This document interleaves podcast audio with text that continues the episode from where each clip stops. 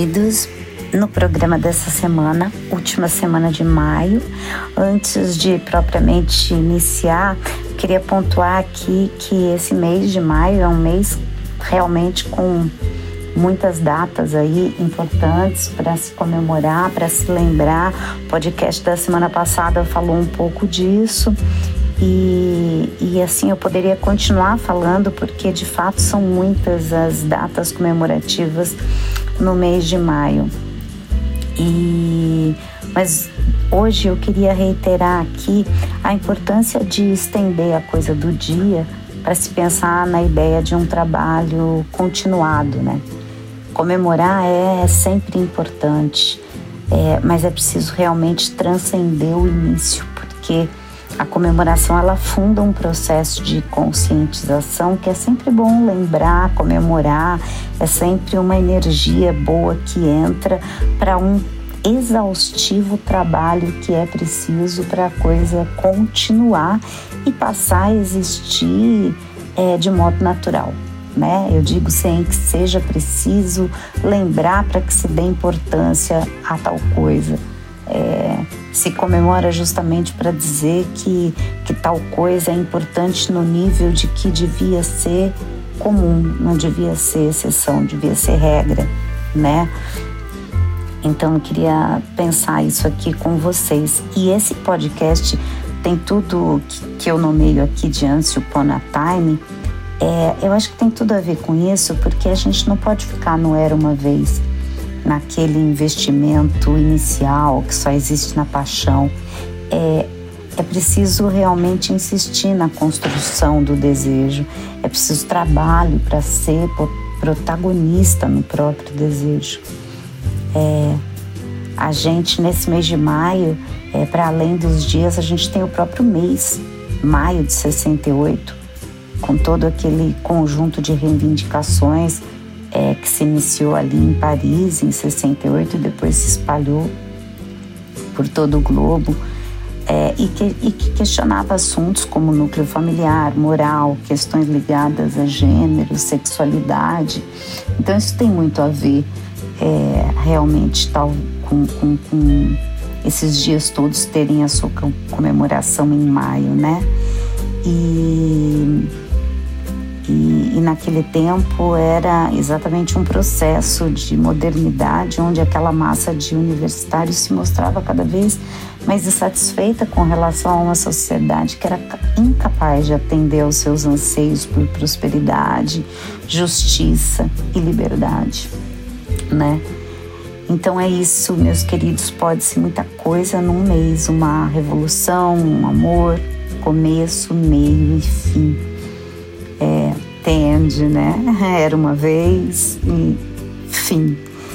É, e para não dizer que eu não falei de amor, como eu também não vou trazer aqui a relação desse mês de maio com o mês das noivas, né? Dizem que tem a ver com a primavera, já que essa é uma tradição importada lá do hemisfério norte. Porque aqui, se fôssemos considerar e manter o mês de maio, teria a ver com outono, folhas caindo, fall in love, apaixonar-se, cair de amores. Assunto também super a ver com o teor desse Era uma Vez, desse mundo de fantasia que eu quero trazer aqui. Por isso o nome do programa, né? Porque tudo começa com a célebre frase Era uma Vez, né? E podemos repetir eternamente essa frase sem nos atentar com a ideia de que o filme de fato ele acaba no The End. Mas e a vida? A vida começa no The End, né? É como se o filme fosse um preâmbulo e o The End fosse o começo da resolução desse preâmbulo. O que vem depois é vida, é construção, né? E que começa bem ali aonde o filme acaba, porque é vida, porque é ciclo é, e porque não há um ponto final, né?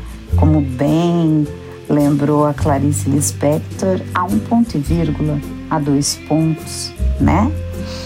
É... Então, não há esquecimento do amor. Não se pode banir do peito coisa alguma. E a verdade é que você simplesmente aceita a ideia de não poder viver sem amar a pessoa, o que é completamente diferente de não poder viver sem ter a pessoa. O amor, se quer existir, ele precisa de distância, precisa de mistério, precisa de expectativa, de obstáculos. E então ele vai ser eterno. Essa é a fórmula. O casamento é uma outra coisa, uma relação é uma outra coisa. Por isso continuar, por isso insistir.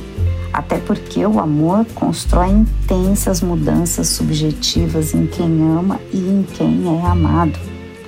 Aí é, é que se abrem as portas para as mudanças porque incomoda, né? Esse sentimento com essa com esse peso, com essa força, incomoda. E todos sabemos que é muito difícil mudar. Então, quando vem algo que nos pede uma mudança, né? Um TEND que nos pede uma construção, que nos pede sair desse era uma vez, é, é difícil, né? é, quando o sol bate na nossa porta e a gente vê que, como dizia o Renato Russo, o caminho é um só. E daí? O que, que é que a gente vai fazer? O fato é que o amor é transformador, sim. E a força do amor nasce da paixão. Depois de se apaixonar, que é, cair de amores, cair doente, adoecer, é na queda que surge a possibilidade da luz. E daí que tá toda a brincadeira com Once Upon a Time. Quer dizer, ou a gente fica nesse lamentar do era uma vez, podia ter sido uma história, que lindo que seria se tivesse sido, ou a gente se liga no final do preâmbulo e o The End pode ser o começo de um novo filme que inclua ou não a outra pessoa, mas que inclua absolutamente o amor, né? O amor que a gente tem dentro. Isso é o que eu quero destacar. A possibilidade de iluminar a sombra ao despencar de um estado de ilusão que a paixão causou. E daí vou até puxar um pouco do podcast da semana passada que a gente falou sobre frestas, que é por ali que entra a luz.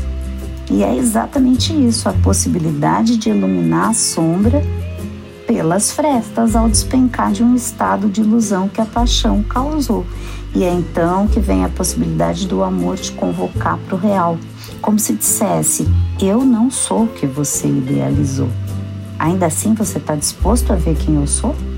Está disposto a, vi a, a, a vivenciar, a me vivenciar? É isso que o amor te pergunta.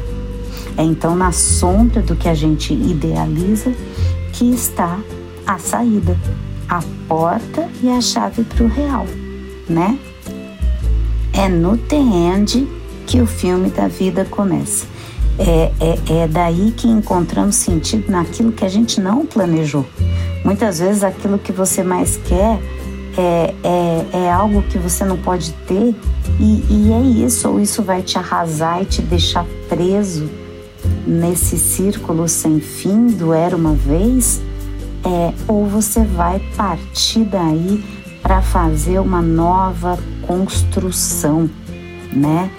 É um novo sonhar. Isso é o que vai nos diferenciar.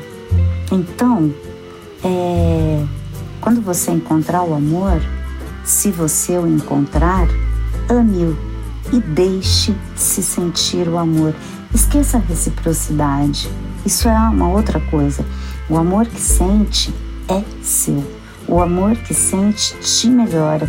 O amor que sente sai de você e vai para o mundo, vai para as coisas. É seu. O amor da outra pessoa, bem, é o amor da outra pessoa. E ela vai fazer com esse amor o que ela achar melhor, né? É, isso é absoluta liberdade, isso é absoluto entendimento do que possa ser a fraternidade, no sentido de eu saber, de eu ter claro dentro de mim que a noção que o fato de eu amar não significa que eu tenha que ser amado por essa mesma pessoa. O amor é uma coisa viva, Eu sinto, você sente, ele vai rodando e vai ampliando as nossas vidas. Porque se ele nos prende, ele, ele nos enrola nesse era uma vez e, e nos joga para um final talvez não feliz, por onde às vezes a gente não encontra muita saída. Não, não é isso, né? Então, para terminar, eu quero deixar aqui um, um poema curtinho do Fernando Pessoa, na voz do Ricardo Reis, e que arremata isso de uma maneira muito sucinta. Chama Quer pouco, terás tudo. Quer pouco, terás tudo. Quer nada, serás livre. O mesmo amor que tenham por nós quer-nos, oprime-nos. Eu acho perfeito isso, né? Então, quero terminar esse programa de hoje deixando esse poema para arrematar com a ideia de que a gente possa não se deixar oprimir pelo era uma vez e que a gente possa encontrar forças para lutar como alguém que tem fé, que tem raça. E aí o The End não é a opressão, ele é a liberdade de um novo início, de uma nova construção. Então a melhor coisa é não querer nada, simplesmente continuar a remar, continuar a caminhar, continuar a nadar, porque todo o mais se dispõe na travessia, né? Então, um beijo para todos. Eu sou Clotilde Zingali e apresentei o podcast Nas Ondas do Carro.